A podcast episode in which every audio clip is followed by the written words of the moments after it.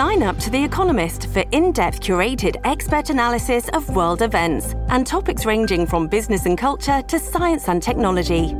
You'll get the weekly digital edition, online only articles, curated newsletters on politics, the markets, science, culture, and China, and full access to The Economist Podcast Plus.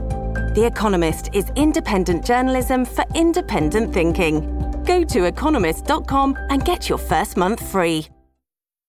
This episode is brought to you by Shopify. Whether you're selling a little or a lot, Shopify helps you do your thing, however you cha-ching. From the launch your online shop stage, all the way to the we just hit a million orders stage. No matter what stage you're in, Shopify's there to help you grow. Sign up for a $1 per month trial period at shopify.com slash special offer, all lowercase. That's shopify.com slash special offer. Storie Libere presenta Buongiorno e ben trovati in questo nuovo appuntamento di Quarto Potere, la rassegna stampa di Storie Libere, giovedì 17 marzo 2022, come sempre in voce Massimiliano Coccia e come sempre andremo a vedere cosa ci riservano i quotidiani che troverete questa mattina in edicola. Una giornata controversa come sempre quella eh, di ieri, da un lato i negoziati, le prove negoziali, la stesura di questi ipotetici 15 punti che appunto eh, raccontano una roadmap per eh, la pace, ma dall'altro eh, continui eh, bombardamenti, bombardamenti che hanno sempre per oggetto i civili e come titolo al Corriere della Sera orrore nel teatro di Mariupol, eh, ovvero è stato bombardato un teatro che eh, conteneva all'interno esclusivamente civili, stesso titolo La stampa Teatro di sangue o la Repubblica Putin negoziati e massacri. Ma eh, proprio è sulla stampa che Natali Tocci delinea quella che potrebbe essere un tregua un cessate il fuoco possibile con l'editoriale Ma ora è possibile il cessate il fuoco. L'invasione russa, scrive Natali Tocci, è a un bivio. Le due vie che si aprono vedono da un lato la speranza di un cessate il fuoco e di un accordo sulla neutralità di un'Ucraina indipendente e dall'altro lo spettro di una globalizzazione della guerra. La premessa del bivio è la stessa politicamente purtroppo e non militarmente. Putin questa guerra l'ha già persa. L'obiettivo imperiale è quello di denazificare l'Ucraina, tradotto occupare il paese per estirparne un'ipotetica elite assoldata dall'Occidente che tentava di strappare l'Ucraina dalla sua vera vocazione di ricongiungersi alla grande patria russa. La resistenza ucraina ha reso evidente in queste tre settimane di guerra che l'obiettivo di Putin è semplicemente raggiungibile, in quanto tale non negoziabile. Rimane vero che l'esercito russo può prevalere su quello ucraino, le capacità militari rimangono drammaticamente ineguali e quindi è probabile, qualora la guerra continuasse, che tra qualche settimana al massimo, tra qualche mese, la Russia prevarrebbe militarmente e decapiterebbe il governo di Kiev. Ma Putin eh, oggi non può non sapere ciò che è sotto gli occhi di tutti, cioè che la guerra continuerebbe in altre forme. Mosca non riuscirebbe a controllare il paese da lei occupato e nel frattempo la morsa delle sanzioni internazionali si farebbe sempre più stretta, mettendo in ginocchio la Russia. Impelagata in una guerra che non può essere vinta, la Russia si ritroverebbe nella migliore delle ipotesi come il cugino povero della Cina, nella peggiore come una gigantesca Corea del Nord. La presa d'atto implicita di questo fatto ci porta al bivio. Lo spiraglio aperto ieri è quello di un accordo che ruota attorno a un cessate il fuoco, invocato ieri dalla Corte internazionale di giustizia, al ritiro delle forze armate russe dai territori occupati dal 24 febbraio e della neutralità dell'Ucraina. Quest'ultima idea non è nuova, in forme diverse, è una proposta che il presidente Zelensky stesso ha fatto più volte, da ultimo la settimana scorsa a ridosso dell'incontro dal suo ministro Kuleba e l'omologo Lavrov in Turchia. La proposta russa di neutralità da parte di Kiev includerebbe una rinuncia alle aspirazioni ucraine, mai davvero accolte in verità, di entrare nella Nato, limitazione alle sue forze armate e l'impegno a non ospitare basi militari straniere, in cambio di garanzie di sicurezza da parte di Stati Uniti, Regno Unito e Turchia. È notevole, scrive Natali Tocci, che dalla lista dei possibili garanti decadono eh, rispetto a proposta leggiato in passato Francia e Germania. Nell'omissione è implicito il fatto che l'Ucraina potrebbe entrare nell'Unione Europea, alla quale ha oramai fatto domanda di adesione. A corroborare questa lettura il portavoce del Cremlino Dmitry Peskov ha parlato di una neutralità come quella dell'Austria o della Svezia, come noto, entrambi i paesi non sono membri della Nato, il secondo ha un partenariato molto stretto con l'Alleanza Atlantica, ma sono parte integrante dell'Unione Europea. Diciamo le cose come stanno, qualora si concretizzasse un accordo simile, questo ammonterebbe a un riconoscimento implicito del Cremlino della disfatta di questa guerra. Prima l'invasione della Russia, l'Ucraina non era e non aveva alcuna prospettiva di entrare nella Nato, ma prima dell'invasione poteva solo sognare garanzie di sicurezza statunitensi, tanto più una prospettiva di adesione all'Unione Europea. Un accordo su queste basi rappresenterebbe una vittoria politica dell'Ucraina e una sconfitta del Cremlino. Le implicazioni politiche interne che questo avrebbe sono impossibili da prevedere oggi, difficilmente però vedrebbero Putin saldamente al potere. Proprio per questo motivo l'entusiasmo per lo spiraglio di pace non può distoglierci dal rischio che il presidente russo scelga la strada opposta. Putin che sogna di diventare Vladimir il Grande al pari di Caterina, difficile che ingoierà una sconfitta politica in Ucraina. Sconfitta per sconfitta, tanto meglio perdere in grande stile, in una guerra tutto spiano contro l'Occidente. Ecco quindi che da sempre Ieri Putin ha assicurato che la sua operazione militare speciale sta andando secondo i piani, ha accusato di imperialismo l'Occidente, sottolineando il rischio di attacchi batteriologici degli ucraini sostenuti dagli Stati Uniti e parlato di nuovo del genocidio in atto nel paese. Nella stessa direzione va l'appello russo a un sostegno militare della Cina, importante per il Cremlino politicamente ancor più che strategicamente. Se la richiesta russa venisse accolta, Pechino metterebbe fine alle ambiguità di queste settimane, schierandosi apertamente con Mosca. La prospettiva della pace deve quindi tradursi sia un impegno incondizionato a perseguire il negoziato, ma anche e purtroppo soprattutto a non abbassare la guardia. La guerra rischia di essere ancora lunga e sempre più cruenta e pericolosa. Importante dunque incoraggiare il dialogo, continuando tuttavia sia a sostenere militarmente la difesa ucraina, come gli Stati Uniti che ieri hanno stanziato altri 800 milioni a tal fine, sia inasprendo le sanzioni contro Mosca. Ad oggi, conclude Natali Tocci, non esiste ancora una chiara indicazione che Putin sceglierà la via del compromesso. Ogni distrazione dettata da un eccessivo entusiasmo per lo spiraglio apertosi ieri potrebbe paradossalmente portare la pace più lontano. E così Natalie Tocci sulla stampa ci dà in modo impeccabile puntuale uno spaccato di quello che eh, ovviamente sta accadendo, di quello che comunque accadrà nei prossimi giorni, nelle prossime settimane. Perché dall'altra parte, in un'altra analisi che troviamo sempre sulla stampa di Domenico Quirico, c'è sempre questa tendenza, ovvero se per la Russia putiniana l'Ucraina è una colonia. Vediamo cosa scrive Domenico Quirico perché questo è il punto centrale di tutta la vicenda storica. E se quella che stiamo vivendo, quella che scuce l'Ucraina filo dopo filo, fosse una guerra coloniale, la Russia che vuole tornare impero e che si riprende una provincia perduta, se proprio in questo carattere si pigliasse i suoi contorni, la ferocia, le tattiche, la guerra si definisce attraverso la lotta stessa che conduce, la storia è un'invenzione a cui la realtà porta i propri materiali. Si tratta dunque di ritrovarne le tracce, spesso stinte, ingiallite alterate, per nasconderle, perennemente prossime all'oblio. La rapida disintegrazione dell'ordine statunitense non sta determinando la nascita di altri imperi che vogliono riprendersi quello che loro consideravano storicamente di proprietà, con i sudditi, le materie prime, il territorio che offre lo spazio e sicurezza, qualcosa di anacronistico ma che non si può avviare senza ricorrere alla violenza. Alcuni hanno già iniziato, altri seguiranno, la Cina forse, quando la potenza militare si affiancherà alla potenza economica e sentirà il bisogno di controllare le risorse che le sono indispensabili e quindi coloro che le detengono avrà bisogno di fornitori, ma appunto di colonie. Nella primavera del 1989 Kaczynski, il grande giornalista polacco formato alla scuola della letteratura del reale, si lanciò in un viaggio di 60.000 km attraverso le repubbliche dell'Unione Sovietica in via di, di, decomposizione, dalla Polonia al Pacifico, dalla Colima al Caucaso, scoprì pagina dopo pagina l'ultimo processo di decolonizzazione del XX secolo, qualcosa che era familiare a chi come lui conosceva bene l'Africa e l'America Latina. Non si fece distrarre dalla narrazione della fine del comunismo che monopolizzava l'attenzione dei suoi colleghi, stregati dalle glisti del Dio che aveva fallito.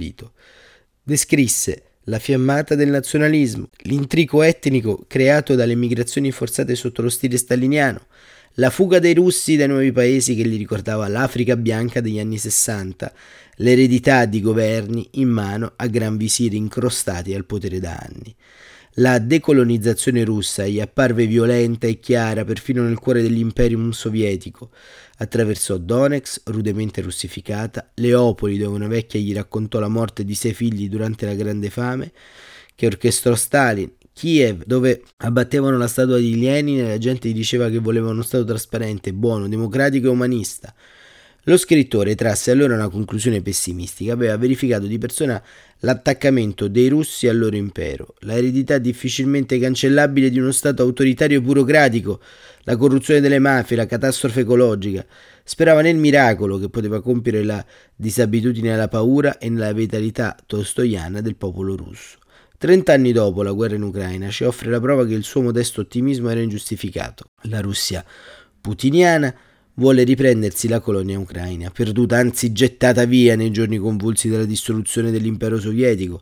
La Bielorussia, tenuta in ordine dall'obbediente Lukashenko, è rimasta una colonia fedele. Secondo Mosca gli ucraini invece si sono ribellati perché altri avidi imperi momentaneamente dominanti hanno fatto loro promesse, garantito un sostegno per restare indipendenti.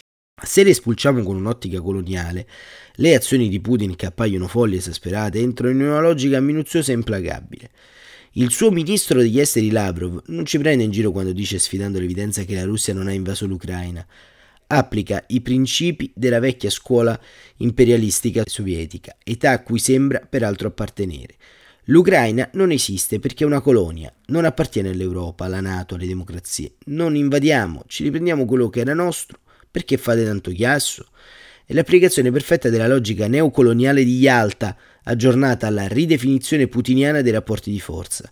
Un piccolo mondo alla Metternich da quattro soldi. Bisognerà poi provvedere, dopo averla domata, a disoccidentalizzarla, uniformarla allo stile del nuovo impero, insediare nuovi dirigenti che la controlleranno in nome di Mosca. Il modello è la Bielorussia, non la Finlandia.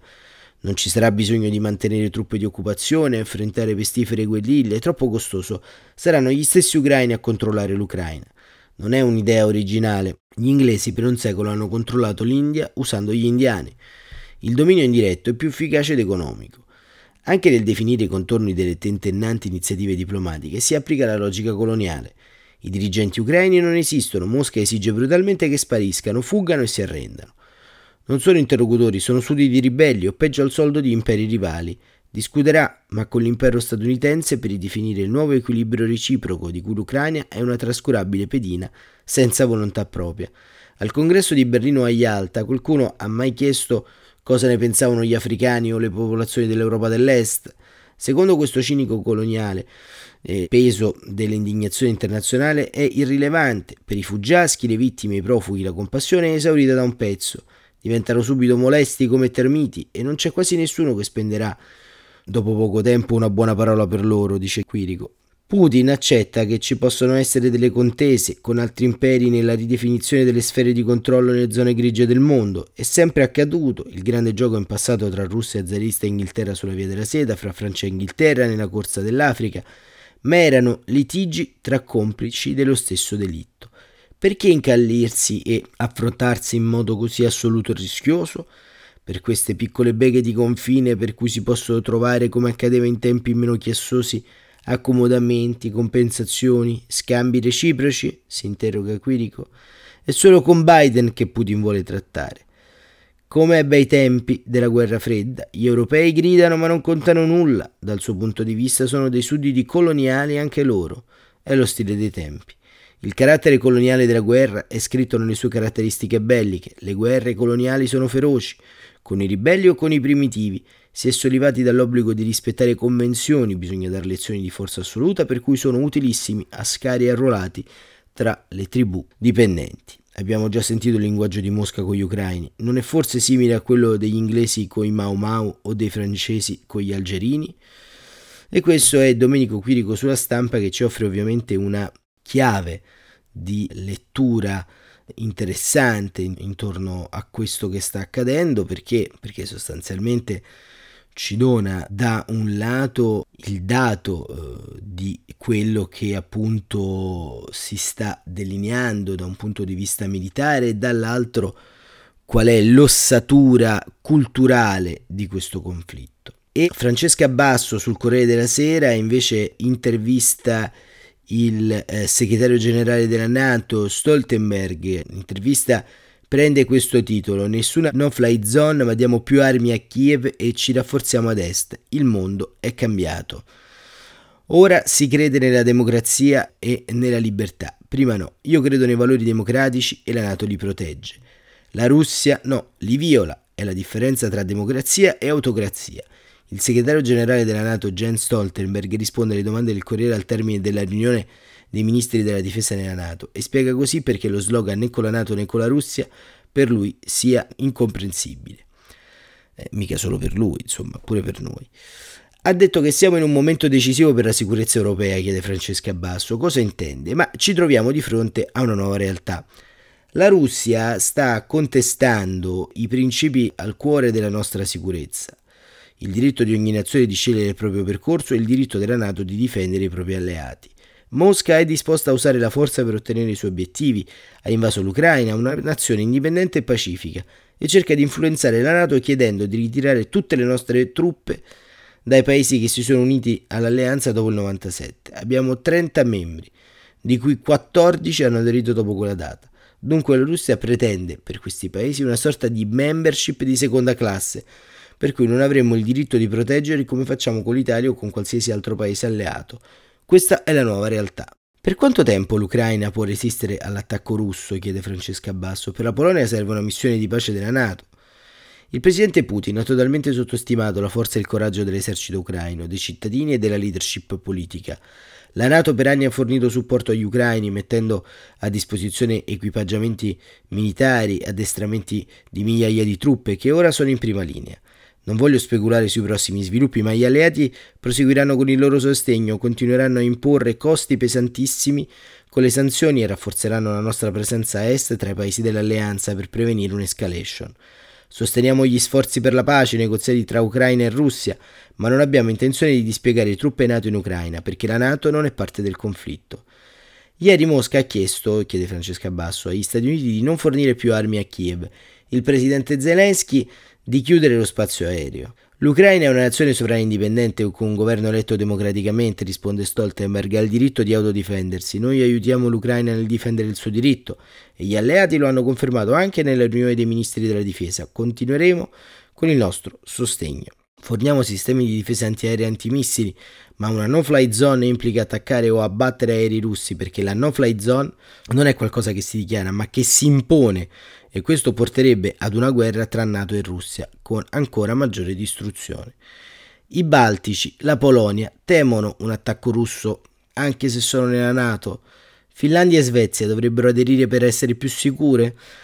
E Stoltenberg risponde: La NATO preserva la pace e previene i conflitti. La nostra clausola di difesa collettiva dice che se un alleato viene attaccato risponde tutta l'alleanza. Non c'è equivoco sul nostro impegno.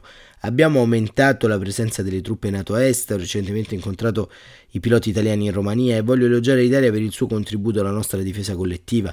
Il messaggio alla Russia è che proteggiamo i nostri alleati e questo è un deterrente credibile che ha preservato la pace per oltre 70 anni. Finlandia e Svezia sono nazioni sovrane, sta a loro decidere. Come giudica il ruolo dell'Italia in questa crisi? Ma l'Italia è un membro fondamentale ed è un membro fondatore della Nato, un validissimo alleato che dà un contributo importante alla difesa collettiva. Risponde il segretario generale della Nato, ha contribuito al rafforzamento del Battle Group, una regione baltica, fornisce navi aeree e ha giocato un ruolo chiave nei Balcani occidentali con la sua presenza in Kosovo. L'Italia ha una posizione molto chiara nel condannare l'invasione, nell'imporre sanzioni e nel fornire sostegno. Come sarà influenzato dalla guerra lo strategico Comset di giugno che definirà la strategia futura della Nato? E Stoltenberg risponde: Dobbiamo adattare la Nato a un mondo che cambia, investire più nella nostra sicurezza perché la pace è la precondizione per tutto quello che facciamo.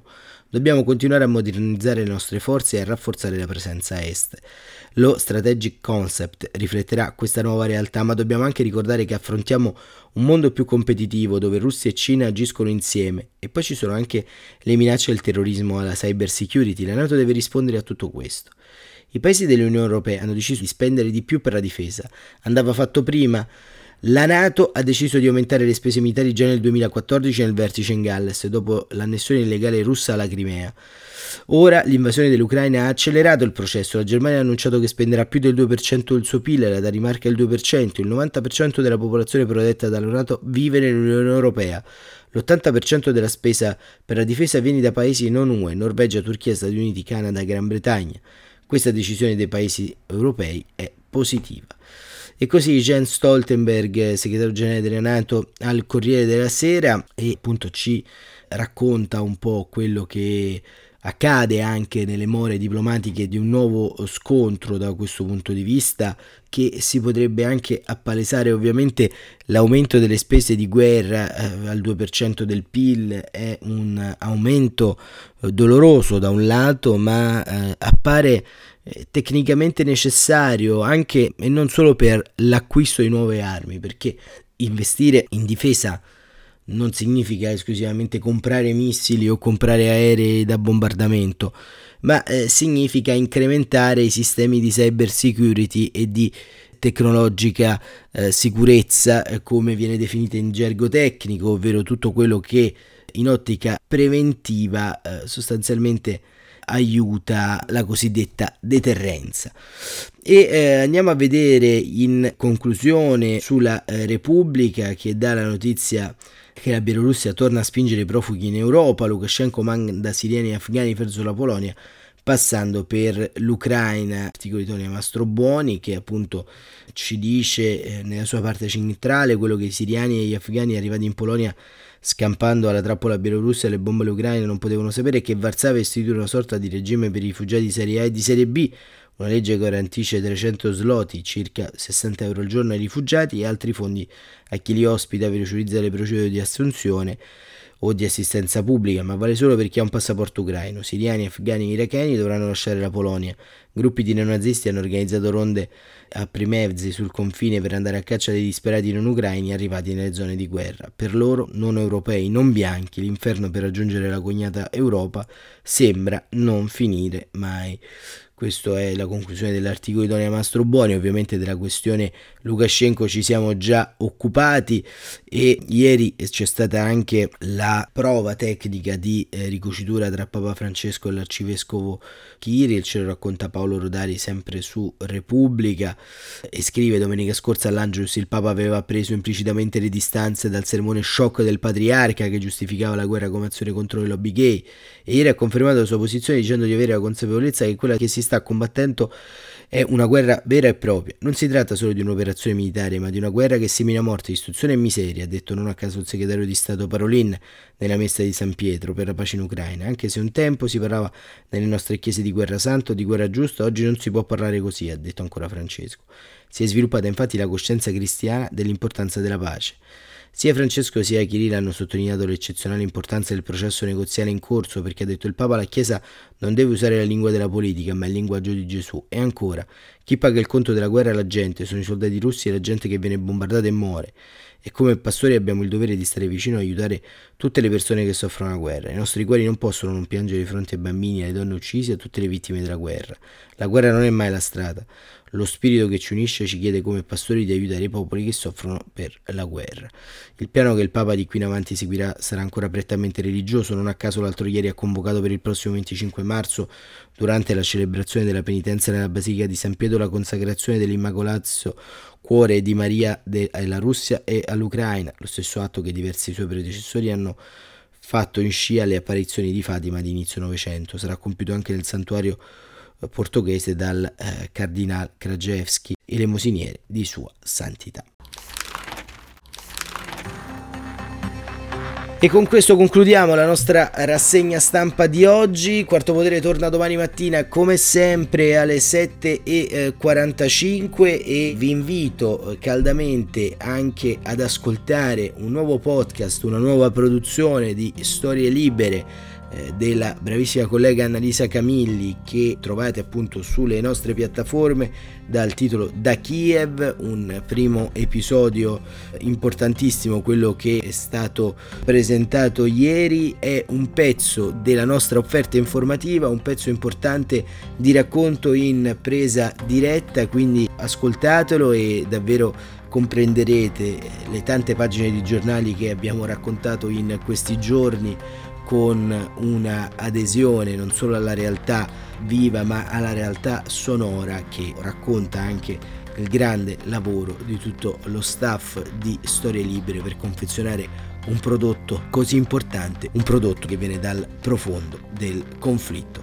Grazie ancora per essere stati con noi, a domani.